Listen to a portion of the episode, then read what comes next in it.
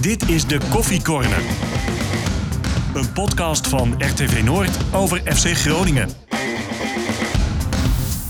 Goedemorgen, een nieuwe Koffiecorner. Maandagochtend is het en we zitten dit keer niet uh, op de redactie, maar we zijn te gast in het Topsport Zorgcentrum uh, bij Danny Buijs. Mooi dat we er uh, mogen zijn, Danny. Welkom. Hoe is het? Nou, op zich wat minder na gisteren. Ja, en ook last van de stem, begrijp ik. Beetje ziek geweest, nog steeds. Dus. Okay. Je schreeuwt ook zoveel. Nou, gisteren heb ik heel weinig geschreeuwd, kan ik je vertellen. Okay. We beginnen met, uh, met de stellingen. Um, Danny, mijn gevoel nu is negatiever dan in de eerste helft van mijn eerste seizoen. Nee, oneens. Stefan, het is crisis bij de F C. Nee. Danny, het is crisis bij de F C. Nee. Stefan, de doelstelling voor dit seizoen is niet realistisch. Mm, oneens. Danny, ik ben volgend seizoen nog trainer van F C Groningen. Daar kan ik niet tussen kiezen. Want? Omdat ik geen invloed heb op, op het juiste antwoord. Okay. Nou, we gaan het er zo, uh, zo over hebben, want dit uh, komt uiteraard ook aan, uh, aan bod. Um, ja, ik vroeg al uh, hoe is het met je, want uh, gisteren was niet een, een hele leuke dag. Sowieso niet voor, uh, voor alle supporters. Uh, vijfhonderd waren er mee trouwens. Hebben jullie daar nog een, een soort van uh, sorry tegen gezegd? Of? Nou, je hebt ze in ieder geval uh, bedankt. En uh, dat is ook het minste wat je kan doen. Want ik moet zeggen, als je dat weer ziet, zo'n vol uitvak. En ook allemaal uh, zo'n, zo'n groen-wit uh, ja. uh, petje op. Maar gewoon meer vanaf het moment dat je al voor de wedstrijd in het stadion komt. Uh, want die mensen zitten er al uh, een ruime tijd voordat de wedstrijd begint. Uh, warming up. Als je dan al ziet vanaf dat moment tot, tot na de wedstrijd hoe ze achter de ploeg staan. Dat is geweldig en dat hoop je iets terug te geven. En dat hebben we gisteren uh, eigenlijk niet gedaan als ploeg. Zo simpel is het. Daar ben ik ook verantwoordelijk voor omdat ik de trainer ben. Uh, dus ik begrijp wel degelijk dat je zegt van hebben jullie sorry gezegd. Want kijk, je kan fouten maken, je kan slecht spelen. Dat hebben we gisteren gedaan. Zeker de tweede helft hebben we slecht gespeeld. Alleen je moet wel een bepaald D N A hebben. Waarmee je die mensen altijd een gevoel geeft uh, ja, waar ze iets positiefs uit kunnen halen. En dat heb ik gisteren in de tweede helft veel te weinig of niet gezien. Ja, voel je de steun nog van het publiek? Even ja. Los van het uitvak, maar überhaupt het gevoel rondom de club? Naar de club, naar mij? Uh, ja, naar jou en naar het team. Nou, naar mij, ja, ik heb sowieso in de afgelopen jaren nooit te klagen gehad over de steun. Die heb ik altijd wel gevoeld en gehad. Van de meeste mensen. Natuurlijk zal ook altijd wel een paar mensen zijn die... Uh, een minder gevoel bij mij hebben, dat hou je toch. Maar als ik gewoon kijk naar de support de afgelopen maanden, uh, richting de hele club, richting het team, mm-hmm. denk ik dat we met z'n allen ontzettend uh, trots mogen zijn daarop. Want de club heeft, of de supporters hebben de club enorm gesteund in de coronaperiode. En nu mogen we gelukkig weer beginnen met publiek. En als je dan ook de afgelopen wedstrijden kijkt, uh, zowel in uitwedstrijden, maar zeker ook in thuiswedstrijden, wat voor steun we krijgen. Uh, dat is alleen maar heel mooi. Als je ook kijkt naar die uitwedstrijden, is er ook echt wel iets veranderd in de loop der jaren. Want het was volgens mij ook jouw eerste seizoen, gingen er echt geen vijfhonderd mensen mee naar, uh, naar Sparta uit. En nu lijkt het, ja, eerder regel dan uitzondering, dat er zoveel uh, mensen meegaan naar die uitwedstrijden. Ja, mooi al, om te zien. Absoluut, was al een beetje in het jaar uh, voor corona. Dat, ja. uh, dat er veel meer supporters mm. meegingen. En het, het lijkt uh, zich door te ontwikkelen ja. naar nog meer positieve aantallen. Dat is alleen maar mooi voor ons ook. Ja. Even terug naar die wedstrijd en vooral na de wedstrijd. Je werd geïnterviewd door Stefan, eigenlijk ook vrij snel na de wedstrijd. Um, zat je nog een beetje in je wedstrijdemotie of uh, had je dat al laten zakken? Nee, want uh, jullie kennen mij ook wel aardig. Kijk, tijdens de wedstrijd kan ik uh, soms aardig tekeer gaan. En uh, kan ik me ook voorstellen dat sommige mensen denken, jee, maar er zit wel heel veel emotie bij. En dat klopt ook soms. Maar eigenlijk zodra het fluitsignaal gaat, uh, ben ik mijn uh, grootste emotie wel kwijt en kan ik altijd de dingen wel goed analyseren. Ja, want uh, moest jij op hem wachten of kwam Danny als eerste naar jou toe? Hoe gaat dat na zo'n wedstrijd eigenlijk? Nou, ik, ik ben dan klaar hè, met het radioverslag, dus je, je, je pakt de handel in. En uh, nou ja, bij Sparta was het dan in de centrale hal waar die interviewtjes waren. Dus ik denk dat uh, nou ja, Danny is naar N O S, uh, oh ja, dat zijn de afspraken E S P N... Ook, is geweest en toen uh, kwam ja. die vrij snel uh, uiteindelijk uh, bij mij. En dan heb je het over twintig, vijfentwintig minuutjes denk ik uh, na afloop. Laten we even luisteren naar een, uh, een stuk uh, uit dat interview uh, tussen jullie twee. Kan ik het begrijpen, omdat ik weet ook uit mijn eigen ervaring, uh, je speelt niet elke wedstrijd goed. Er zitten gewoon in een seizoen ook mindere fases bij. En als het dan bij een aantal jongens een keer minder loopt, dat kan. En dan maak je wat fouten, dat kan ook. Anderzijds, uh, daar heb ik me enorm aan gestoord. is dat ik eigenlijk voor het eerst in, nou misschien wel in mijn bijna drieënhalf jaar bij Groningen, gewoon de tweede helft geen team op het veld heb zien staan. Die ten koste van alles zichzelf opofferen voor het team en de club. En daar heb ik me echt kapot aan zitten irriteren. Ja, waar zag je dat dan? Aan mensen die niet meer omschakelen. Aan houdingjes, aan gebaartjes, uh, aan weerwoordjes. Uh, en daar heb ik me echt kapot aan geïrriteerd. Ja, wat, wat, wat kan je daaraan doen? En is dat iets wat zorgelijk is of slechts een incident? Dat zijn twee vragen. Wat kan je daaraan doen? Uh, bij die jongens aangeven. Uh, en dan moeten zij het veranderen. Of uh, zij moeten aangeven dat er een ander voor de groep moet staan. Dat is ook een oplossing. Uh, of ik moet andere jongens opstellen. Dat zijn de drie uh, mogelijkheden die er zijn. Ja. Vo- Jij voelt, ga ik vanuit, het vertrouwen wel. Of is dat iets waar je nu door die houding dan uh, aan twijfelt... dat ze gewoon niet doen wat je van ze vraagt? Nee, ik, ik voel dat vertrouwen wel. Alleen, ja, ik, ik heb heel simpel tegen gezegd... ik ga niet dit nog vaker accepteren, ga ik niet doen. Ik stop mijn hele ziel en zaligheid erin. Ik maak ook fouten, dat doen we met heel veel mensen. Wil dat dat dit... is ook nooit erg, toch? Nee, maar wil ik dit gedrag niet terugzien, man, van, uh, de, van het team waar ik trainer van ben. Want daar heb ik heel veel moeite daarmee.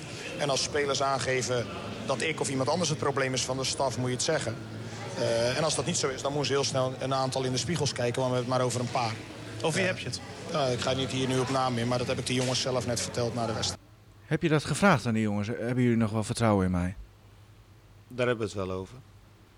Was dat na de wedstrijd dan? Nee, direct, kijk, na de wedstrijd uh, ga ik dat niet vragen. Na de wedstrijd geef ik een korte analyse van hoe ik de wedstrijd heb ervaren. En dan is er ruimte voor anderen om ook eventueel nog wat te zeggen. Nou, daar was gisteren voor de anderen weinig tot geen behoefte om nog iets te zeggen. Uh, en dan ga je vandaag ga je, uh, daarop verder. Hè? Dan ga je de wedstrijd nabespreken met videobeelden. Uh, en dan mogen ook jongens aangeven waarom ze bepaald gedrag vertonen. Want het is heel simpel, voetbal is een sport van fouten. Die maak ik ook nog steeds elke dag. Uh, en als je fouten maakt, moet je ze toegeven. En dan moet je openstaan voor soms kritiek daarop. En soms moet je, of je moet ook openstaan voor manieren om dat dan te ontwikkelen, dat, dat je die fouten niet meer maakt.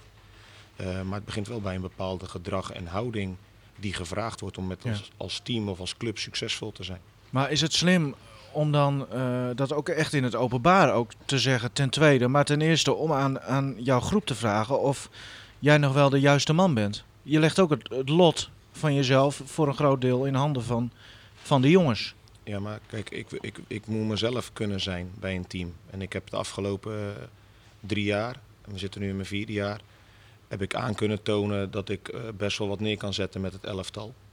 En ik heb ook aangetoond dat ik mezelf ontwikkeld heb. Maar ik maak ook nog steeds fouten. Voor mij is het wel heel simpel. Ik ben alleen in staat om dat voor elkaar te krijgen als iedereen meegaat in wat ik uiteindelijk voor koers aangeef. En ik sta daarin open voor wat anderen ook inbrengen. Want ik doe het niet alleen. Ik heb een hele grote staf om me heen. En je hebt de spelers. Uiteindelijk probeer ik de puzzel zo goed mogelijk te leggen voor de spelers. Want zij moeten het doen op het veld. Plus ik draag een verantwoordelijkheid. Want waar jij net over begint, er zitten er gisteren vijfhonderd in dat uitvak. Maar er zitten er ook nog duizenden thuis. Die een seizoenkaart hebben, die een kaartje kopen, et cetera. En dan is het voor mij heel simpel. Als ik trainer ben van een team, dan kan ik accepteren dat we verliezen. Doordat we fouten maken, of dat de tegenstander beter is. Daar heb ik geen moeite mee, dan ben ik ook teleurgesteld. Maar ik ga niet accepteren dat wij mogelijk punten verspelen of verliezen.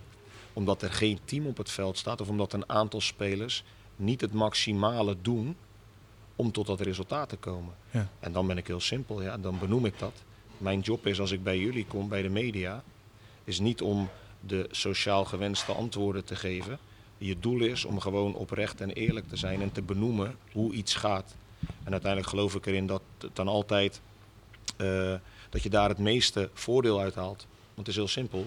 Als nou vandaag of morgen driekwart van de groep aangeeft dat ik niet de ideale trainer voor ze ben, ja, dan kan je beter heel snel weggaan, want dan gaat het geen succesvol nee. seizoen worden. Als nee. het er één of twee spelers zijn, ja, dan zullen die één of twee spelers een aanpassing moeten maken. Ja, maar de, de, in de voetbalgeschiedenis is het wel eens vaker gebeurd, hè, dat een trainer zoiets zegt. Uh, heel vaak is het dan volgens mij ook zo dat het dan eigenlijk vanaf dat moment al niet goed kan aflopen. Omdat je je dan ook heel kwetsbaar opstelt en, de, en, en zo'n groep daar ook een soort van misbruik van zou kunnen gaan maken. Is er, heb je, heb je er, laat ik het zo zeggen, heb je er lang over nagedacht om, om die, nee, die vertrouwensvraag over, te stellen? Daar hoef ik niet over na te denken, want ik heb me eigenlijk in de afgelopen drie jaar al uh, uh, heel vaak kwetsbaar opgesteld, ook naar mijn eigen team. Dat is ook de kracht geweest mm-hmm. van ons de afgelopen jaren, dat we een team waren. En je kan alleen een team zijn als iedereen zich ook kwetsbaar durft op te stellen binnen het team. Ja. Dus ook in de afgelopen jaren heb ik wel een paar keer gevraagd aan de groep of aan groepjes. Uh, is er het volste vertrouwen in onze werkwijze? Is er het volste vertrouwen in de staf? Is het volste vertrouwen er in mij? Moeten we dingen aanpassen in onze werkwijze? Daar heb je het altijd over met ja. elkaar. Dus ja, voor mij is dit niet zo uh, bijzonder. Nee. Omdat dit is in de afgelopen jaren al een aantal keer gebeurd op de werkvloer. Misschien dat het nu voor jullie extra bijzonder is omdat het een keer benoemd wordt uh, op de radio. Maar intern is dat al een paar keer gebeurd. En ik maak me echt helemaal nergens zorgen over. Ik wil presteren met deze club en dat lukt alleen als je met z'n allen dezelfde kant op gaat. Ja. En ik heb gisteren gedrag gezien wat ik niet ga accepteren als coach van mijn team. Maar is dat iets w- w- wat gisteren in één keer er was, dat gedrag? Of, of is dat al een tijdje aan het sluimeren, uh, dat het een tijd geleden al is begonnen? Nee, kijk, gisteren heb je het voor het eerst in een wedstrijd gezien. Dus er is, het is heel simpel. Wij werken hier elke dag of bijna elke dag met elkaar zes dagen in de week. Uh, er staat altijd een bepaalde druk en spanning op voor iedereen. Spelers zijn bezig ook met hun eigen carrière. Uh, stafleden, iedereen heeft een gezin eromheen, familie. Soms heb je, ben je ziek, uh, privéomstandigheden. Dus er staat altijd best wel druk op de ketel, want er moet ondertussen ook gepresteerd worden. Dus er gebeurt echt wel een hoop in zo'n jaar binnen een club en binnen een elftal. Dat is overal. Ik heb dat nog geen één keer gezien. En dat iemand dat een keertje doet op de training, dan kan je zo'n conflict weer gebruiken om, om, om, om daar weer je voordeel uit te halen. Gisteren is voor het eerst dat ik in een wedstrijd heb gezien dat dat gebeurt. En wij hebben juist de afgelopen jaren, denk ik, heel vaak gehoord dat ploegen het heel vervelend vonden om tegen ons te spelen. Ja, mm-hmm. Vanwege vooral die, die teamspirit, de, de bereidheid bij een ieder om, ook al maak je fouten, alles te geven voor dat goede resultaat. En dat heb ik gisteren vooral in de tweede helft niet gezien. Is, is het dan ook, hè, om het iets concreter uh, te maken? Veel mensen zullen het ook niet zien. Uh, wat, wat je nu benoemt, maar voorafgaand aan de wedstrijd zei je al van, en, en dat zijn natuurlijk sowieso kernwaarden altijd bij jullie.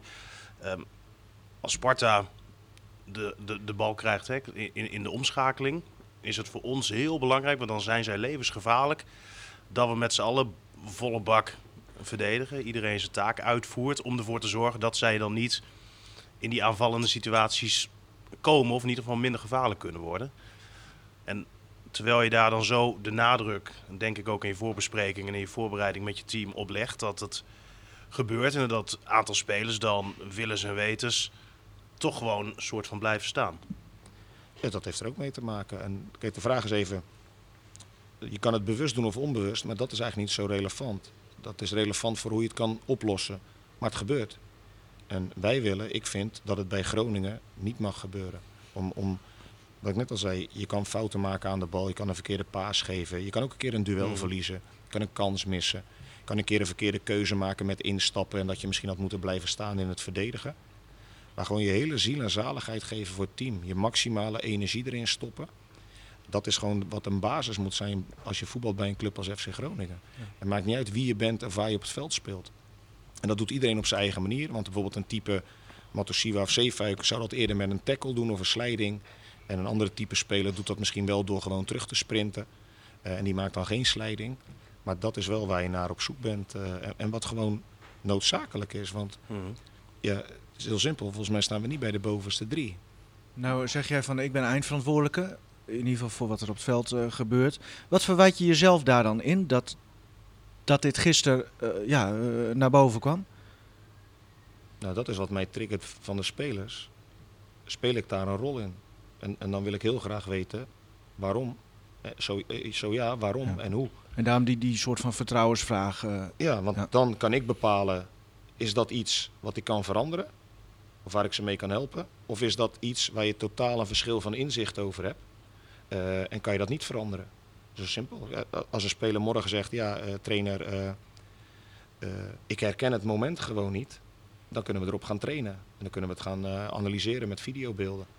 Maar als een speler morgen zegt, ja, ik vind dat ik dat niet moet doen, ja, dan krijg je een situatie waar ik anders tegenaan kijk. En ja. dan moet je gaan kijken hoe je dat kan oplossen. Mis je nu gewoon ook niet, als je kijkt hè, naar deze selectie en ook misschien een beetje naar de opbouw van uh, persoonlijkheden in deze selectie. Dat je gewoon ja, te, te weinig ja, mannen, klinkt dan misschien een beetje verkeerd, maar spelers in het veld hebt staan um, die dat ook herkennen. En die ook in staat zijn om andere spelers daarop uh, te wijzen. Ik denk dat Soeslo bijvoorbeeld, ondanks dat hij pas volgens mij negentien is, wel zo iemand is. Maar, maar voor de rest zijn het... Um, Koolknaapjes? Ja, ik weet niet of je het zo kan zeggen, maar heb ik wel het idee, er zijn niet heel veel van dat soort jongens meer. Nou, het heeft ook met, uh, klinkt een beetje cliché, maar het heeft ook met ontwikkeling te maken. Kijk, Thomas maakt nu een hele goede ontwikkeling door. Nee, zeker. Kijk, het, het is natuurlijk logisch dat dat uh, met veel dingen te maken heeft, maar het is denk ik wel een constatering. Nee, ik denk wel dat een paar jongens daar naartoe kunnen groeien. Kijk, Azor had het ook niet gelijk toen hij bij ons kwam. Die heeft ook even de tijd en de ruimte nodig gehad om daar naartoe te ontwikkelen. En dat gebeurt vaker als je ook vaker gaat spelen. Je bent gewoon met een compleet nieuw team ja. bezig. Ook met een compleet nieuwe hiërarchie. Zeker na eenendertig augustus, na de transferwindow. En daarnaast heb je ook nog een hoop jongens die er wel al zaten.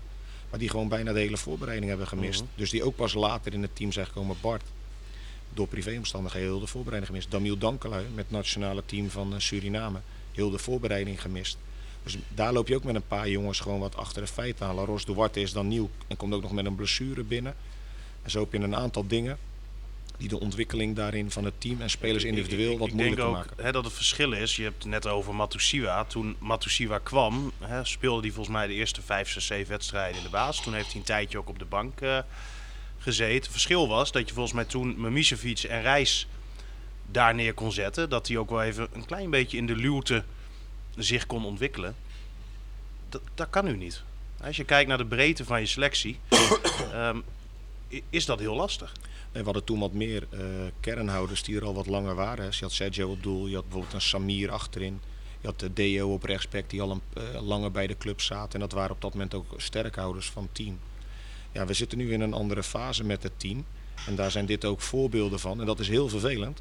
Want dat gaat vaak ten koste van uh, pijnlijke momenten en resultaat. Mm. Die moet je eerst ervaren voordat je je ontwikkeling door gaat maken. Ja. Vind je het uh, um, terecht dat de doelstelling die er is, uh, Europees voetbal, ha- of nee, play-offs om Europees voetbal halen. Uh, vind je dat terecht als je nu gewoon kijkt hoe, ja, wat voor team jij eigenlijk mee moet werken? Kijk, voor mij, ik kijk daar heel simpel naar. Ik pin me niet zo vast op die doelstelling. Ik vind dat de ambitie van een club als F C Groningen altijd moet zijn om mee te doen. Uh, voor die play-offs te halen en, dan, en als je erin bent ook te winnen. Uh, Alleen in het seizoen gaat blijken of het realistisch is. Ik vind, ja, je kan niet in juni bepalen voor een club als Groningen. Uh, met, met, met alle dingen die er ook nog kunnen gaan gebeuren mm-hmm. en die ook zijn gebeurd in uh, eind augustus. Of het dan realistisch is, hè, dat zal in de komende periode moeten gaan blijken. En dan kan je misschien dadelijk in februari of maart zeggen of het wel realistisch is of niet. En als we het niet hebben gehaald, maar het bleek wel realistisch, kan je daar uh, de kritiek op mij uh, leggen, geen probleem. En misschien komen we tot de conclusie dat het in februari, maart niet realistisch bleek te zijn. Ik pin me er niet zo op vast. Het is wel mijn ambitie om het te halen. Ja. Maar vind je, moeten wij dan naar jou kijken als het gaat om of zo'n, rea- of zo'n doelstelling realistisch is of niet? Moeten we niet naar anderen kijken binnen de organisatie? Nou, als je vindt dadelijk in het seizoen dat, dat het realistisch is, maar je vindt dat het team ondermaats presteert. Als het team ondermaats presteert, is de trainer daar de eerste gewezen persoon voor ja. om daarop te kijken. Als je tot de conclusie komt dat de doelstelling niet realistisch is, omdat nieuwe spelers langer de tijd nodig hebben om op een bepaald niveau te komen, of met blessures dat het tegen heeft gezeten, ja, dan is het een andere situatie. Ja. Ben je tevreden dan? Laat ik het anders vragen. Ben je tevreden met het team wat je uiteindelijk hebt gekregen na de sluiting van de transferdeadline? Ja, kijk, het is heel simpel. Uh, het liefst had ik gehoopt dat er zo min mogelijk veranderingen waren geweest. Dat is heel duidelijk, omdat dan had ik door kunnen bouwen met Matusiwa, met Koetmansson. Jongens waar je al een enorme basis mee hebt gecreëerd. Ah, en Messaoudi ook niet te vergeten. Hè? Ja, alleen die had, wel, die had ik al wel echt voor de zomer ingecalculeerd dat hij weg zou gaan. Omdat hij nog één jaar contract had. Mm-hmm. En de club en hij niet uh, met een contractverlenging uh, eruit zouden komen. Ja, maar aan de andere kant kan je ook zeggen van, nou ja, wat is ons dat dan waard? Want hij is hè, nu voor zo'n vier ton vertrokken. En natuurlijk spelen zijn persoonlijke ambities ook mee. Want hij kan volgens mij, nou wat was het, acht, negen keer zoveel verdienen waar hij nu zit. Zoveel? Ja, hij heeft, hij, hij heeft daar niet te klagen. Een tweede auto op de oprit is geen enkel probleem, zeg maar. Oh. Maar um, je moet dan wel, ook als club, uh, denk ik, gaan kijken van, hè, stel we houden hem hier mm. nog een jaar en we incasseren die vier ton niet. Wat levert zijn um, aanwezigheid hier dan op het veld wellicht qua punten uh, op. Wat je ook weer kan terugvertalen in geld. En ik denk als je nu dan he, met terugwerkende kracht kijkt, is er misschien wel heel rap afscheid van hem genomen voor vier ton. Maar er zijn wel twee spelers. Hè. Kijk, Michael de Leeuw was in principe al gehaald voor het aanstaande vertrek, onder andere van Ahmed. En Irondoest is natuurlijk nog op de laatste dag teruggekomen, in plaats omdat Ahmed uiteindelijk toch uh, wegging. Die ging dan één of twee dagen later weg, omdat die markt in Turkije mm. twee of drie dagen later dichtging. Dus daar heb je mee te maken. Nee. Kijk, voor mij, uh, om nog terug te komen net op jouw vraag. Kijk, ik vind, een journalist moet altijd kritisch zijn op, op, op wat hij moet beoordelen. Op het team, op de trainer, op de club. Zo simpel is het. Dat is het werk van een journalist. Wat goed is, is goed. En wat niet goed is, is niet goed. En dat mag benoemd worden. Dus dat geldt ook voor mij. En als ik naar de situatie kijk en ik kijk door mijn bril, denk ik, ja, ik kan begrijpen waarom we nu zitten waar we zitten. Want ja, als je in twee jaar tijd dertien, veertien volwaardige basisspelers wegdoet, en wij halen voornamelijk jongens terug die vanuit de onderkant komen. En met de onderkant bedoel ik jongens die van een lager niveau komen. Of bij clubs die, die lager dan ons gepresteerd hebben. Of uit het buitenland jonge, onervaren jongens. Vaak niet fit. Ja, ook een aantal blessuregevallen. Ja, dan is het heel simpel. Dat heeft waarschijnlijk langer de tijd nodig ja. dan wanneer je jongens van de bovenkant haalt. Zo werkt het. En is dat iets waar jij... Uh, want, je, want je leg je er ook een soort van bij neer. Nee, je moet wel, maar, maar dat is sowieso het gevolg toch van ja. een club ja. als Groningen. Je zit niet meer um, in een situatie, en dat is heel helder, hè, dat Suarez weggaat, dat je Berg haalt. Hè, dat je een één op één vervanger hebt die er direct staat en doelpunten maakt. Je uh, doet nu Messaoudi weg. Dan krijg je een, uh, hè, dat is je uh, nou, net niet topscorer vorig seizoen met uh, acht doelpunten als ik het goed heb. Ja, dan krijg je een bij lange na niet fitte Iran dus voor terug. Ja, is het ook niet zo gek dat dat uh, even wat minder wordt. Nee. Koetmansson gaat weg. Moet niet vergeten, toen Guðmundsson hier kwam... kwam hij van het tweede niveau in uh, Zweden, als ik het goed heb. Had nog niet veel gespeeld. Was nog niet uh, bekend met de positie, hoe die hier ingevuld moest worden. Dus dat, dat heeft tijd nodig. Tijd heeft hij ook gehad. Hij is ook vaak geblesseerd geweest. Dat heeft best wel lang geduurd voordat hij stond waar hij stond. Ja. Matusiwa hebben we het net over gehad. En oh ja, over, over Guðmundsson dan. Ja, daar haal je Kelly voor terug. Eigenlijk helemaal vergelijkbaar met hoe Koetmansson hier kwam. Dus kan je dan van Kelly nu verwachten dat hij er direct staat? Nee. Um, je kan er denk ik wel vraagtekens bij zetten of je dan een Kelly moet halen als directe vervanger voor een Koetmansson. Of dat je misschien iets meer centjes uitgeeft en een speler haalt die alweer wat verder is. Maar het is natuurlijk wel logisch dat je dan qua niveau achteruit gaat. En voor Matusiwa is helemaal geen directe vervanger gehaald. Terwijl hij, denk ik, de belangrijkste speler was. Of in ieder geval één van de belangrijkste spelers was. En ook kijkt naar hoe Groningen wil spelen. Mm-hmm. We, nou is het de relatie tussen een trainer en een, uh, en een technisch manager of technisch directeur. Is, d- dat is altijd een spanningsveld. Uh, hoe, hoe zit het met, met, met het spanningsveld tussen jou en, uh, en Fledderus? Je lacht al.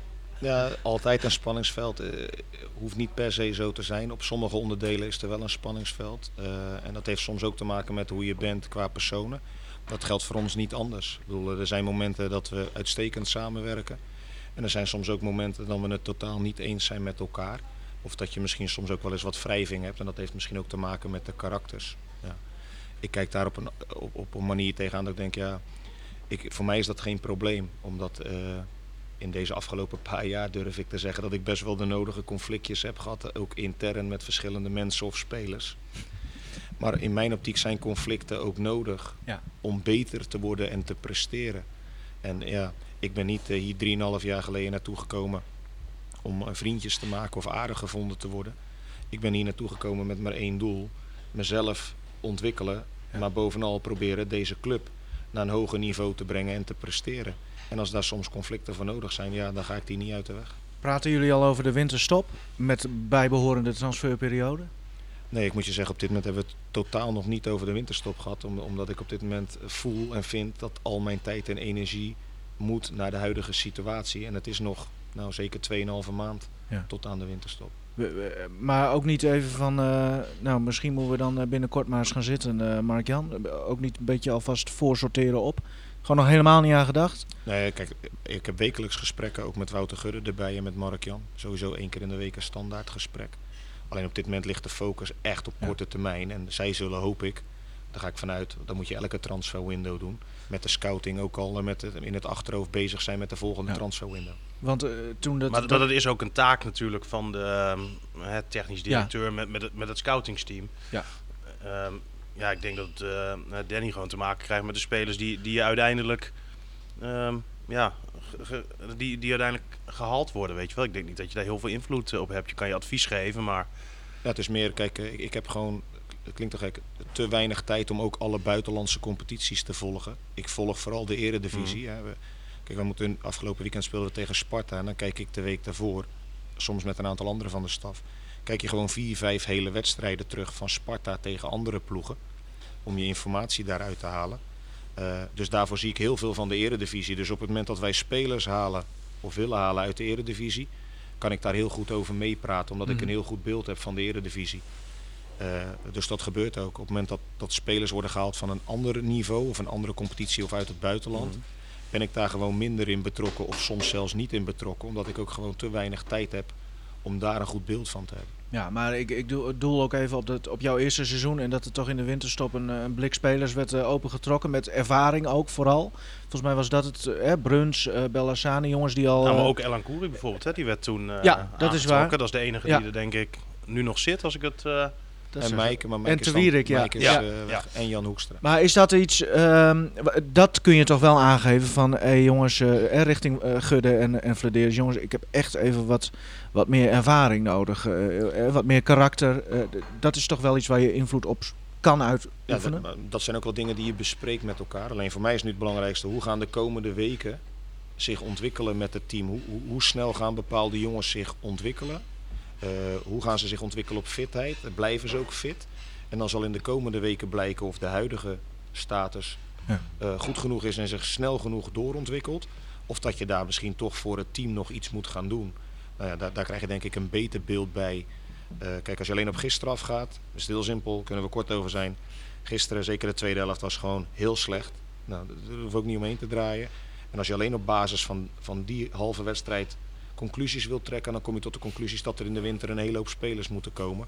Nou, dat gaat mij te, te voorbarig, want deze jongens hebben ook in de afgelopen weken hele goede dingen laten zien. Dus ja, je moet het over een wat bredere periode bekijken. Jij zei op die stelling, uh, mijn gevoel uh, nu is negatiever dan tijdens de eerste helft van mijn, uh, van mijn eerste seizoen. Toen zei je oneens, uh, maar je zei wel in het interview gisteren met Steven van, dit heb ik, dit heb ik volgens mij nog nooit meegemaakt in mijn drie jaar bij F C Groningen. Uh, waarom uh, dan toch een, nu een positiever gevoel dan toen? Omdat ik wel vind dat het talent wat we hebben in deze groep uh, van een hoger niveau is dan toen ik in mijn eerste jaar uh, kwam. En okay. ik het gevoel heb dat dat talent zich wel degelijk in de komende periode uh, gaat ontwikkelen. Oké. Um, zullen we even tussendoor even wat luchtigers? Sportmoment van de week. Daar heb jij uh, direct over nagedacht gisteren na de wedstrijd, denk ik. Ik heb er helemaal niet over nagedacht. Okay. uh, nou ja, dan, jij hebt geen sportmoment, begrijp ik. Nou, ik heb wel iets, aan, okay. maar jij kan de details vertellen, want we hadden het net voor de uitzending erover. Ik had ergens gelezen, ik weet niet of het in Engeland was of... Maar dat een, een keeper rood had gekregen. Oh ja, in, dat is uh, eigen was in Schotland volgens ja, mij. Ja, ja. ja ergens. Uh, ja, je hebt, het, je hebt toch nog in Schotland ik gespeeld? Ik heb in Schotland ja. gespeeld. Ja. Nou, dan, gebeurde dat niet elke week daar? Nou, ik moet je zeggen, in Schotland gaat het er wel aardig op. Maar niet dat de keeper zomaar zijn eigen speler aanvalt. Nee. Maar ja, nee, er was een, was een ja, tegendoelpunt. En, uh, ja, een speler die maakte een fout ja. op het middenveld. Verloor die bal, waardoor uh, tegenpartij uh, eruit kwam. Doelpunt maakt. Ja, die keeper in één rechte lijn uh, naar die speler en die sloeg hem neer. Ja, dus dat... Uh, maar je hebt ik heb dat meegemaakt ja. trouwens ook in mijn carrière op trainingen. Oh, ja. In ja. Schotland dan? Of nee, ook hier? In Nederland. Kijk, uh, Patrick Lodewijks. Ja. Uh, als die op doel stond en, en, en, en die coachte jou, uh, of, of, of de verdediger, uh, dat je een bepaalde lijn moest afdekken. En je deed dat te gemakzuchtig. En dat werd een tegengoal. Nou, die was in staat, en dat deed hij ook soms, om achter je aan te komen. Uh, omdat hij dan zo gefrustreerd was dat je niet luisterde naar zijn coaching en dat het daardoor een tegengoal ja. werd. Ja. Snapte je dat? Ik snap dat wel, want...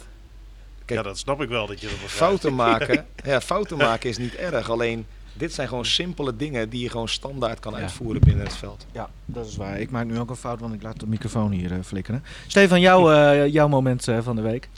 Nou, ik heb uh, toen gisteren uh, het terugkwam uit Rotterdam... een groot gedeelte nog van uh, N E C Vitesse gezien. Oh. En uh, ja. nou ja, w- wat daar allemaal wel niet, uh, niet gebeurde... met ja, als dieptepunt natuurlijk die tribune, maar ook weer dat... Dat, dat bier gooien continu. Ik, ik, ik begrijp er niks van eigenlijk. Waarom dat weer uh, ja, continu gebeurt. Ja. Ik denk, hou daar eens mee op.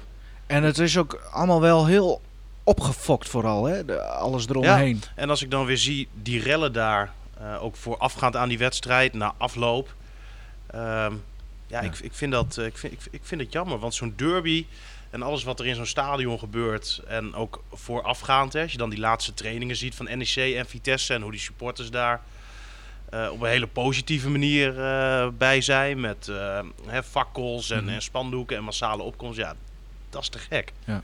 Maar als je dan die, die, die haat, echt die, ja. die, die, die blinde haat ziet tijdens zo'n wedstrijd. Ja, dat be- begrijp ik niet. Dat vind ik jammer. En het, het zou toch zonde zijn dat je straks bij dat soort wedstrijden... maar ook bij Groningen-Heerenveen of nou ja, al, allemaal wedstrijden waar dan wat extra spanning op staat... geen uitpubliek bijvoorbeeld meer mm-hmm. hebt, hè? Om, om ja. er maar voor te zorgen dat de boel in toom wordt gehouden. Dan, dan, dan, ja, dat vind ik zo zonde. Nou, hier zit iemand aan tafel, die, die heeft dat soort momenten van haat wel, wel meegemaakt. Zeker bij, uh, bij Feyenoord-Ajax. Wa- is dat nog leuk voor, voor spelers? Nou, het is wel leuk. Sorry, als je uh, een, een dag voor de wedstrijd uh, duizend man op je trainingsveld hebt staan... die je een laatste stimulans geven richting een wedstrijd... Uh, Uh, geweld en dat soort dingen is absoluut niet leuk. Zeker ook niet als je als speler uh, op veld staat. Uh, je, je hebt ook familieleden of vrienden op tribune. Als er dan dingen gebeuren, gaat het wel door je hoofd heen. Uh, moet ik zeggen dat in het stadion, ze hebben natuurlijk ook corona gehad, maar de laatste jaren wordt het denk ik wel minder in stadions. Het is nu weer even met bier gooien. Maar ik vraag me dan af, hoe gaat dat in andere landen? Joh? Want Italië, Engeland, Duitsland... Nou ja, Engeland is het heel simpel. In ieder geval als we het over bier hebben. Uh, je mag in het stadion bier drinken, maar dat mag alleen achter de tribune. Oh ja. Hè, dus daar, daar zie je ook, daar, daarom zijn die stadions ook altijd pas heel laat... of echt vlak voor het begin van die wedstrijd vol. Want in het stadion mag je zuipen, maar op de tribune mag geen bier mee. Nee. En het zou natuurlijk zonde zijn als je daar ook hier... dat, dat je daar naartoe gaat. Ja, in Duitsland... mag dat allemaal wel, maar daar word je ook keihard dan een keihard aangepakt ja. als je wel iets flikt. En in Duitsland is er bij voetbal ook veel meer politie inzet. En dat is ook gewoon iets wat geaccepteerd wordt. In Nederland, ja, als er vijftig agenten nodig zijn, dan zeggen mensen van nou, belachelijk hè, dat voetbal, er zijn agenten nodig. Aan de andere kant kan je ook gewoon zeggen, en dat vind ik op zich wel een logische redenatie, dat je zegt we even organiseren een groot evenement. Daar komen twintigduizend mensen, of dat nou een voetbalwedstrijd is of een dansfestival of iets heel anders, ik zeg maar wat. Dan heb je daar gewoon een aantal agenten voor nodig om de veiligheid te kunnen waarborgen. En als je je dan misdraagt, dan pakken we je. Ja. Um, het is ook nog eens zonde toch, als je net voor uh, tien biertjes hebt gehaald nou, voor je maatjes ja. en ze gooien hem allemaal op het veld. Ja. Daar weet jij niks van, jij drinkt alleen maar Spa Blauw. Um, ja, nu, even, nu, nu wel. Even, ja. Oh, ja, drink jij wel eens wat anders dan Spa Blauw dan? Nee toch? Ja, ik denk wel, maar alcohol is niet echt aan mij besteed. Bakootje? Nou, dat was vroeger zo, maar ja. niet, de laatste jaren niet meer.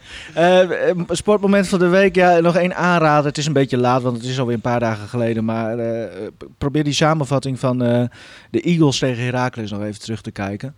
Hele wedstrijd mag van mij ook, want het was echt, was ook goed. echt een geweldige wedstrijd. Ja, en ik denk dat dat ook...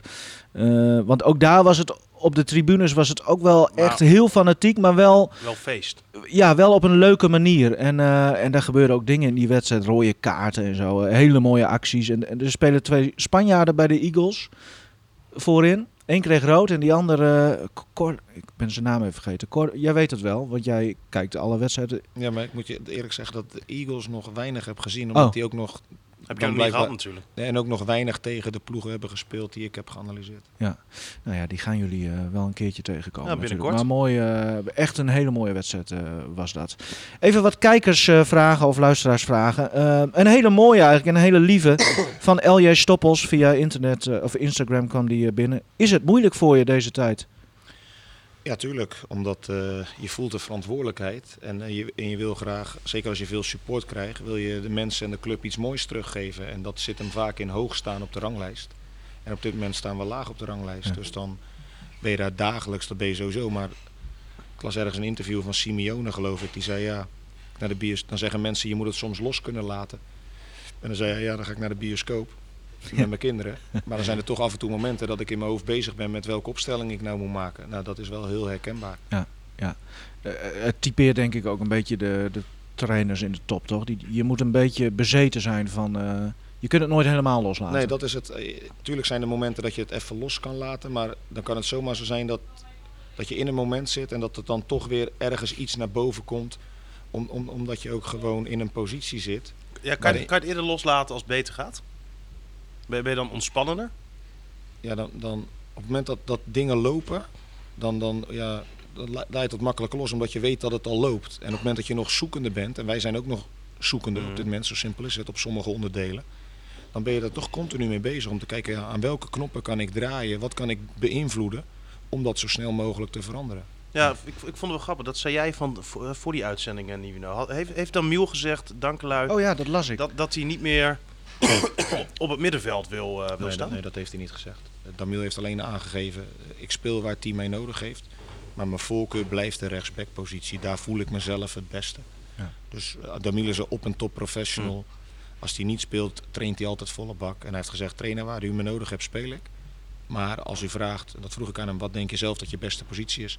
Zei hij zelf, dan voel ik me het best op de rechtsback. Zegt hij u tegen jou?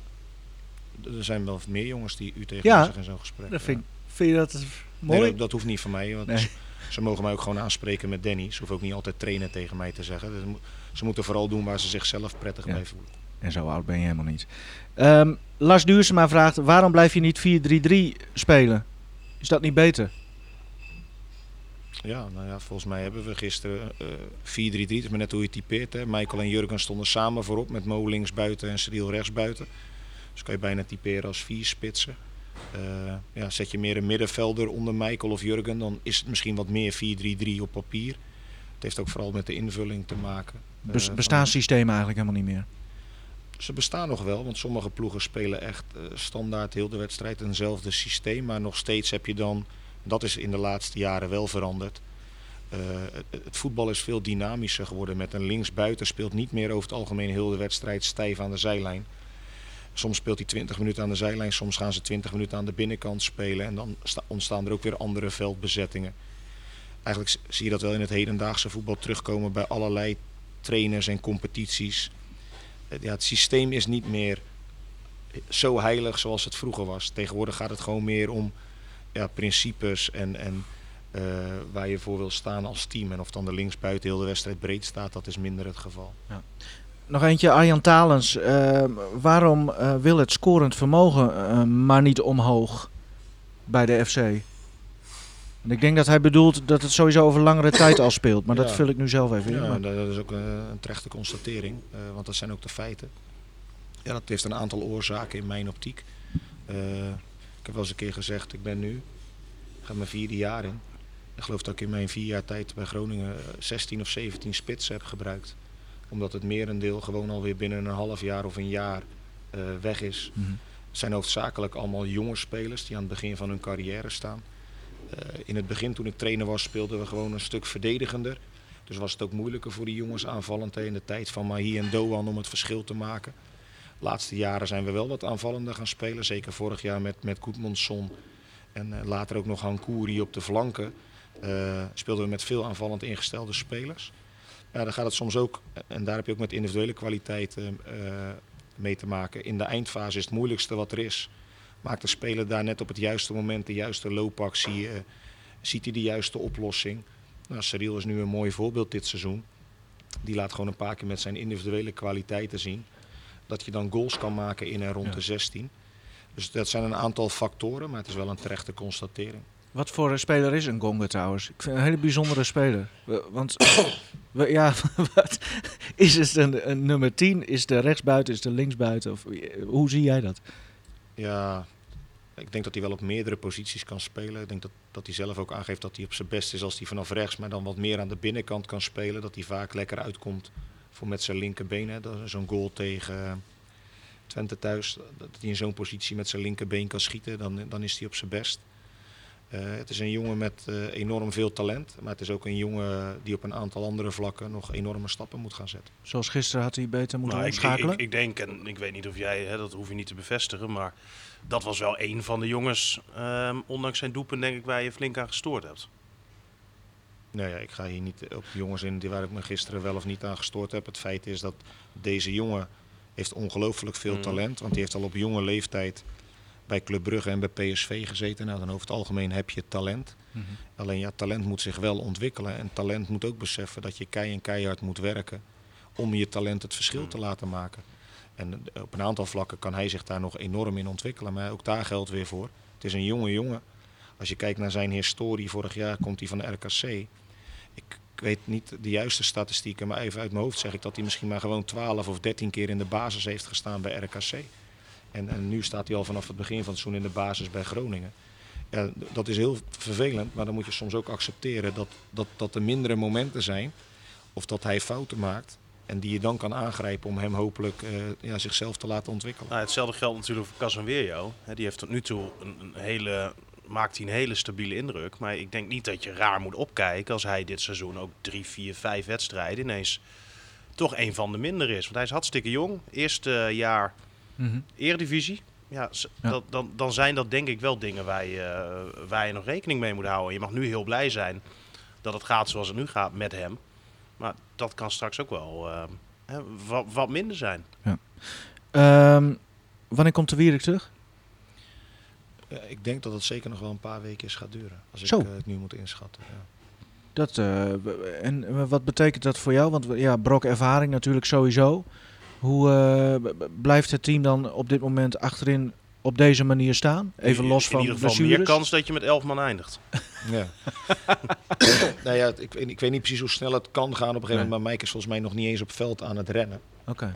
Uh, dus, dus er moeten nog wel een paar stappen gezet worden in zijn revalidatie. Dus over het algemeen kost dat ook nog wel wat tijd. Uh, ja, voor het team, uh, we hebben wel wat keus. Alleen uh, bijvoorbeeld van de week was Marin Sverko ook heel de week ziek. Ja, en uh, Jaja en Björn zijn nog jong, hebben talent, ja. maar zijn op dit moment in mijn optiek nog niet klaar om structureel te spelen. Nee. Uh, dus t- daar probeer je ook een beetje naar te kijken. Uh, andere vraag, kwam niet binnen, maar ik denk dat wel veel mensen dat willen weten. Als uh, Fledderus en Gudde zeggen, Danny, blijf je nog weer, uh, weer een tijdje, zeg je dan ja? Dan sta ik zeker open om ja te zeggen, om, omdat ik het uh, uitstekend naar mijn zin heb bij deze club. Uh, we hebben het daar al heel vaak over gehad. Ik voel me enorm gewaardeerd. Ondanks dat er altijd wel een paar mensen zijn, en dat mag ook, die misschien liever een andere trainer hebben. Uh, maar als ik kijk naar de overgrote, uh, uh, van het overgrote gedeelte wat voor reacties en steun ik krijg, dat, dat geeft me een enorm goed gevoel. Ik heb mezelf enorm goed kunnen ontwikkelen hier. Uh, ik heb binding met deze club en met, en met deze regio, ondanks dat ik hier niet vandaan kom. Uh, dus het zal ook niet uh, van geld afhangen. Maar het gaat er ook om, ja, in de gesprekken die je dan eventueel gaat krijgen met elkaar. Ja, uh, zit je op dezelfde lijn naar de toekomst toe? Mm. Uh, uh, dingen die ik voor ogen heb die weer uh, ten goede kunnen komen aan het, aan het team en aan de club. Uh, kijkt de directie daar ook zo tegenaan? Uh, de directie moet met je door willen, dat is ook een belangrijke voorwaarde. Wat dus proef jij al? Pro- kun je al iets proeven v- vanuit de directie? Van, nou, nee, want we hebben concreet met elkaar afgesproken dat we in de, in, rond de winterstop met elkaar uh, gaan praten. En dat alle focus op dit moment ligt, dat, is ook, dat zijn de feiten, om, op, op een nieuw team ja. opbouwen en neerzetten. En dan gaan we over een paar maanden wel eens kijken met elkaar hoe, hoe dat eventueel verder ingevuld moet worden naar de toekomst. Een, een ander onderdeel daarin, hè? Want hè, jou, jouw gezin is weer terugverhuisd. Je woont hier nu uh, uh, alleen.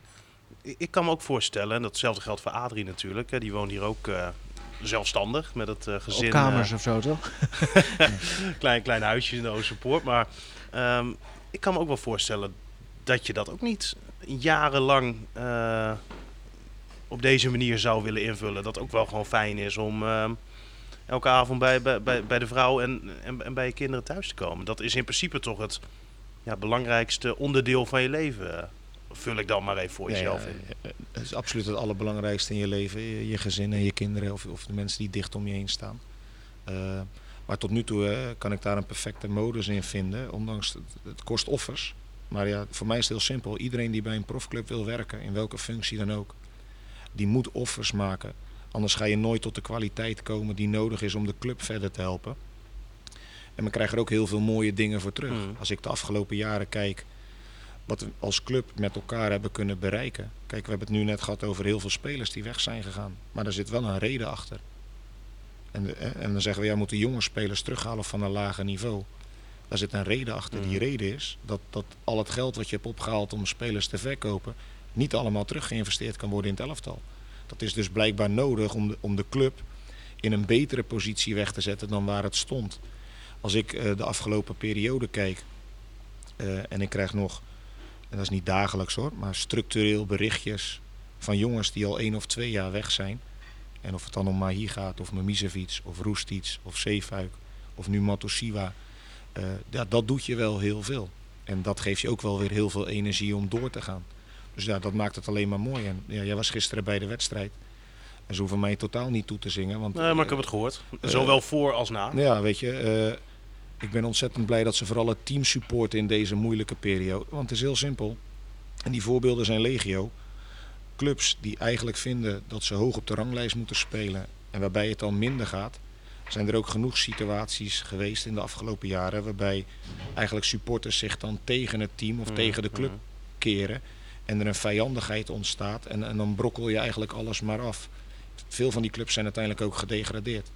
Als ik kijk in mijn eerste jaar en nu, hoe ze achter de ploeg blijven staan. Ja, t- toen waren de pijlen natuurlijk op de directie uh, gericht, hè? De toenmalige directie. Ja, maar ze bleven achter het team staan ja. tijdens de wedstrijden. En dat is essentieel, want dat kan gewoon een paar punten mm. schelen op jaarbasis. En dit zijn voorbeelden van waarin je ook offers maakt, maar heel veel ervoor terugkrijgt. Nou, je hebt het net hè, over die spelers die nou, weinig veel contact mee hebt.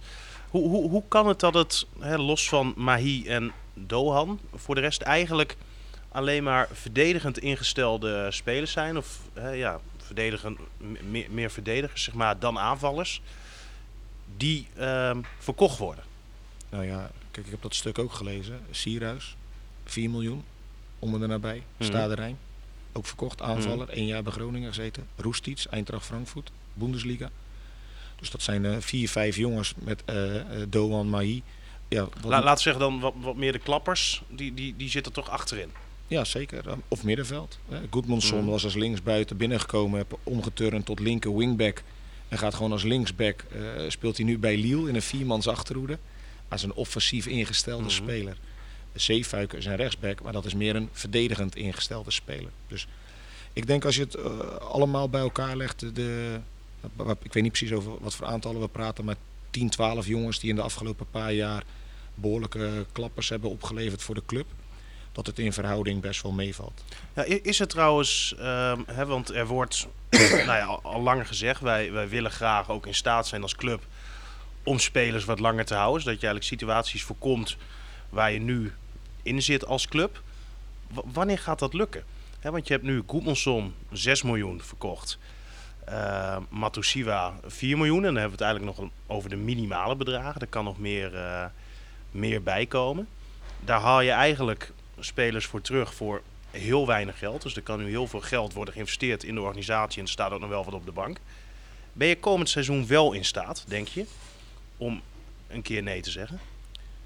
Uh, het zijn twee losse dingen. Kijk, ben je in staat om nee te zeggen tegen een transfer met jongens die gewoon nog een twee- of een driejarig contract hebben? Dat is uiteindelijk wel een keer te hopen dat je daarin mm-hmm. gaat komen als club zijnde. Want dan ga je dus profiteren van wat je zelf opbouwt met die jongens daarvoor. En het andere punt is, die jongens die echt uit hun contract lopen, waarvan je probeert om ze te verlengen. Mm. Ja, dat is in de afgelopen jaren gewoon volgens mij bij geen één gelukt. Want Mahi is transfervrij weggegaan ja. en Django is en Mike ging toen transfervrij weg. En uh, vorig jaar is geprobeerd bij Azor zijn contract open Sergio. te breken en te verlengen. Sergio. Dus ja, dat is uiteindelijk wel een stap die je moet gaan maken als club. Als je zelf ook wil gaan profiteren van wat je allemaal aan het opbouwen bent. Hoe snel uh, dat gaat gebeuren of wanneer dat mogelijk is, ja, daar heb ik geen inzicht op. Omdat ik niet ben betrokken in de financiële uh, processen van de club of de contractonderhandelingen met spelers. Is dat voor jou wel het belangrijkste punt wat, wat jullie nu bespreken bij uh, straks in de winter als er over eventuele contractverlenging met jou wordt gesproken? Nou, dat is niet de belangrijkste, maar het is wel een van de punten die ik natuurlijk ook zelf heb. Want uh, kijk, het, het zijn gewoon feiten. Ik ga mijn vierde jaar in als trainer bij Groningen. We hebben het er net over gehad dat je onderhand met zestien spitsen hebt gespeeld. Van Tim Frederiks tot Thijs Dallinga, tot Cachera, tot Kai Sierhuis. En de een maakt een hele mooie positieve stap, Kai, binnen een jaar. En dat leverde de club een hele mooie deal op. En er zijn ook een paar jongens die aan de onderkant zaten en waarschijnlijk nog gewoon op dat moment nog niet goed genoeg waren of überhaupt niet goed genoeg worden. Dallinga bijvoorbeeld, is dat... Ja, Thijs zat natuurlijk in, zat er al heel vroeg bij. Vorig jaar heb, heb ik hem ook nog denk ik een keer of zeven, ja. acht laten invallen. Heb hij het heel goed gedaan. Alleen ja, liep al uit zijn contract. Heb je Romano er nog bij als jonge speler. Mm-hmm. Heb je Jurgen, is ook nog maar eenentwintig. Ja, je hebt er ook niks aan om vijf spitsen van twintig of eenentwintig te hebben. Daar moet je soms als club keuzes in ja. maken. En, en het kan zomaar zo zijn dat Thijs over twee jaar in de, voor de Eredivisie een prima spits is. Maar dan heeft hij wel die ontwikkeling mm-hmm. kunnen pakken. Die ook bijvoorbeeld toen de jongens bij Emma hadden gehad, hè, met, met, met Bijl en met Bakker. Dat ze via een ja. omweg goed genoeg worden. Maar het is wel een van de punten, en daar wilde ik naartoe, ja, via Groningen. Ik denk dat ik onderhand uh, met, met, met tachtig of met tweeëntachtig spelers uh, heb gewerkt of nu dan werk. En, en dan geloof ik met ADO en, en nog één of twee andere clubs zijn wij de top vier van Nederland. Alleen ADO is ondertussen gedegradeerd. Die andere club, uh, ik weet even niet precies wie dat was. Maar als je stabiliteit wil gaan creëren als club zijnde, mm-hmm. ja, dan moet je op een gegeven moment wel in staat zijn om ook spelers langer bij je te ja. houden.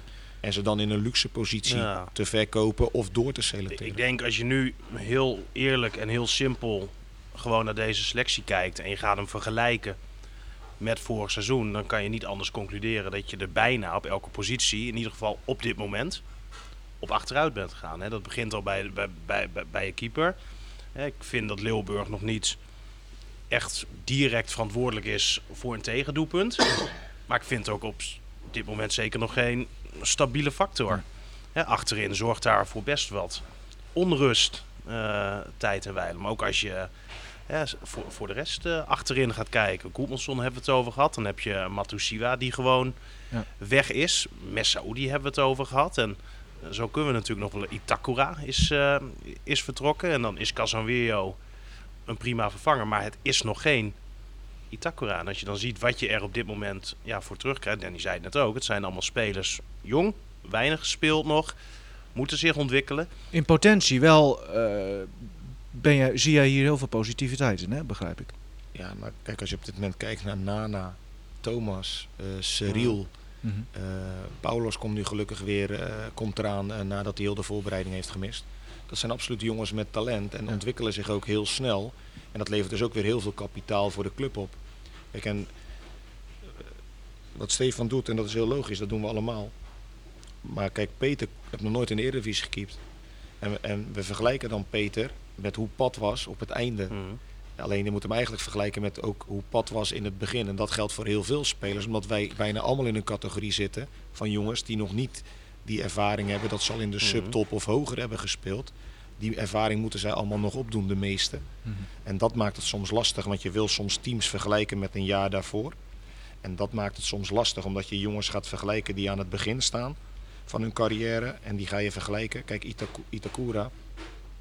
heeft zich fenomenaal ontwikkeld op ja. allerlei vlakken. Maar daar heb hij wel tweeënhalf jaar de ja. tijd voor ja. gehad. Ja. En dat nee, zijn eens wel hoor, maar ik vind... Um, kijk, Leeuwburg, ja, ik beoordeel hem. Um, natuurlijk gewoon wat, wat ik zie tijdens wedstrijden. En als ik dan zie hè, hoe onzeker hij af en toe toch nog is... ook met name met uh, hoge ballen... Um, dan denk ik, ja, dat, dat is een flink verbeterpunt. En ik vind dat een keeper van zevenentwintig daar beter in moet zijn. Op, mm. op, op dit moment, heel eerlijk. Ja, als ik kijk naar zijn meevoetballende kwaliteiten, ik vind hem in potentie beter dan Pat, denk ik, aan de bal. Ja, hij is ook in staat om een keus uit te stellen af en toe, waardoor er misschien onderuit gevoetbald kan worden. Maar als ik toch ook zie hoe vaak het nog niet goed gaat, dan denk ik van ja, Pat kwam niet in die situaties waarin Leeuwenburg gisteren is gekomen, gewoon door zijn eigen fouten. En dan denk ik, ja, tuurlijk, het is zijn eerste eredivisie-seizoen.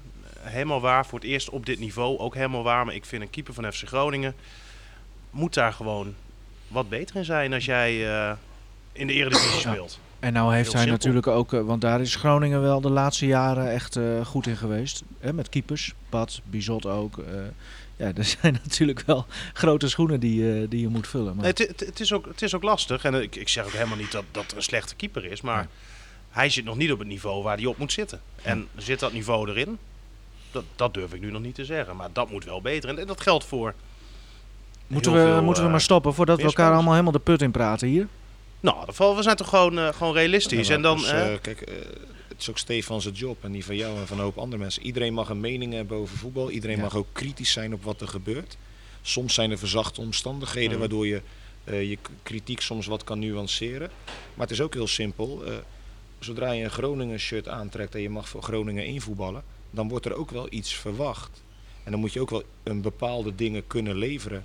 En daar mogen mensen op beoordeeld worden, zo simpel is het. Dat was in mijn tijd, dat was voor mijn tijd en dat is nu nog steeds zo. Um, en, en, en daar, als we dan nog één speler eventjes de, de, de uitpakken, de, de koning van Groningen. Oh! Hè, zoals die uh, natuurlijk gepresenteerd is, dan, dan um, zijn er heel veel verzachtigende, hè, verzachtende omstandigheden. Hij heeft natuurlijk heel lang geen wedstrijd gespeeld in de, in de basis. Volgens mij anderhalf jaar lang geen negentig minuten gevoetbald. Mm-hmm. Um, heel lang geblesseerd geweest. Komt ook van een lager niveau. Dat zijn natuurlijk allemaal dingen waarvan je kan zeggen, dat heeft tijd nodig. En dat is ook honderd procent waar. Dat heeft ook tijd nodig. Maar ik denk wel, als iemand twintig minuten invalt, dan gaan die omstandigheden vallen wel weg. Want je moet denk ik als voetballer, ook al heb je een tijdje niet gespeeld, wel in staat zijn om twintig minuten alles te geven. Ja. En, en dat zijn wel dingetjes bij meerdere spelers die gewoon heel rap beter moet. Wat ga je zo doen, uh, Danny? Het is nu uh, richting elf uur. Hoe ziet jouw dag eruit vandaag met de groep? Uh, nou, we hebben dadelijk, dat, dat hebben we altijd na elke wedstrijd. Soms zit er een dag tussen. Hè. Als we bijvoorbeeld op zaterdagavond een hele late uitwedstrijd hebben gehad, dan is het vaak dat zondag de vrije dag is, omdat we echt pas midden ja, in de d- nacht d- thuis dat komen. Dat heeft Pat uh, nog bewerkstelligd, toch? Ja. Nee, nee. Ik kan je zeggen, da- daar had hij geen invloed op. Ja. Onder invloed. Ja. En dan doen we de tweede dag een hersteltraining. En net zoals nu is het vandaag uh, uh, eerst nabespreken met videobeelden. Uh, dan is het voor de jongens die veel gespeeld hebben gisteren een hersteltraining. Uh, en, en de jongens die minder gespeeld hebben of niet gespeeld hebben, die gaan gewoon een training uh, draaien. En dan is het morgen voor iedereen een vrije dag. Een paar jongens gaan morgen voetballen met uh, jong F C Groningen om hun wedstrijdritme up-to-date te houden. En dan gaan we vanaf woensdag uh, weer in training, in voorbereiding op A Z thuis. En die, die nabespreking die straks uh, gehouden wordt, wordt dat een, een uh, andere dan, dan normaal? Of? Ja, hij is elke week anders. Om, om, om, vanwege de wedstrijd die je gespeeld hebt en, en wat heb je goed gedaan en wat niet. Uh, kijk, wij proberen er altijd uh, een dialoog van te maken. Het is niet eenrichtingsverkeer. Je probeert daar gezamenlijk te kijken van oké, okay, waar zijn we tevreden over, waar zijn we niet tevreden over. Je probeert ook in discussies met elkaar te komen, want die zijn nodig mm-hmm. om elkaar beter te gaan begrijpen en om uiteindelijk ja, tot een betere prestatie te gaan komen in de toekomst. Dus daar gaan we dadelijk wel weer naar op zoek. En soms is het ook conflicten. Dat is het voordeel tegenwoordig met beelden. Die, die beelden liegen niet. Nee. Vroeger kon je als speler verschuilen en uh, ja maar, en, maar nu zijn de beelden daar gewoon. En dan is het alleen de vraag, kijk je op dezelfde manier tegen de situatie aan? En daar zijn soms ook nog wel eens discussies over. Maar ja. Wat ik al eerder heb gezegd in deze uitzending is dat uh, conflicten zijn soms nodig om tot betere prestaties te komen. Alleen het gaat er wel om dat je conflicten moet oplossen met elkaar. En ze moeten niet voor afstand uh, nee. zorgen. Wat, uh, uh, wat altijd verenigt is muziek. Het feit dat uh, onze vriend Martin er vandaag niet bij is, geeft ons wel de kans om uh, Martins meezinger voor één keer uh, te veranderen in Danny's meezinger. Jij hebt een, uh, het is geen, niet echt een meezinger trouwens, maar je hebt een, uh, een nummer uitgekozen. Um, uh, ja, echte klassieker. Wat voor verhaal heb jij daarbij? Nou, ik, ik was denk ik een jaartje of twaalf, dertien. Toen hoorde ik dit liedje voor het eerst uh, in de auto op de radio. En uh, ja, ik, van die hele intro kreeg ik al kippenvel uh, op mijn handen. Uh, of op mijn armen, sorry. Uh, en dat, dat nummer heb ik ja, vanaf daarna uh, nog regelmatig gehoord. En elke keer weer uh, bezorgt het mij in ieder geval uh, kippenvel. Omdat ik het gewoon een ontzettend mooi nummer vind. En, en zeker ook met de intro die eraan vooraf gaat. Dus vandaar uh, de keuze voor uh, dit nummer. En haal je er ook kracht uit dan of zo? Of uh, wat, wat voor rol speelt muziek überhaupt in jouw leven? Nou, het is niet zo dat ik dan uh, uh, nu in één keer naar buiten loop en denk dat ik heel de wereld aan kan. Uh, dat gevoel heb ik niet. Of dat ik denk dat we gisteren in één keer heel goed gespeeld hebben. Dat ook niet. Nee, het bezorgt me gewoon een... Uh, dat heeft iedereen. Als je gewoon uh, muziek hoort of een leuk nummer. Uh, je wordt er vrolijk van. Het geeft even energie. Uh, Misschien uh, net wat die spelers nodig hebben voor die nabespreking. Dat je iets uh, vrolijker uh, zo die kant op gaat. Ja, maar ja, ja. Ik ben pro- probeer vooral altijd realistisch te zijn in de nabespreking. Hm. En uh, daar heb je altijd een afwisseling van dat je kritisch moet zijn. Hm. En ook probeert gewoon dingen te benoemen die goed zijn en jongens vertrouwen te geven. Nee, maar ik denk wat iedereen met muziek heeft... Uh, bezorg je gewoon een lekker gevoel. Dat ja. heb ik bij dit nummer. Ik hoop dat uh, de mensen die luisteren nu uh, of, of dadelijk uh, dat ook hebben. Anders, ik hoop dat er überhaupt nog mensen luisteren. Want we zijn al een uurtje bezig. Ja, wordt lang. We gaan ermee stoppen. Dankjewel uh, Danny, mooi dat we hier mochten zijn. Uh, succes uh, de komende periode. En uh, nou, na de winterstop misschien maar weer een keer uh, even wat langer met elkaar zitten. Jullie zijn welkom. Oké, okay, hartstikke leuk. Mooi. Het is trouwens U twee, Where the Streets Have No Name.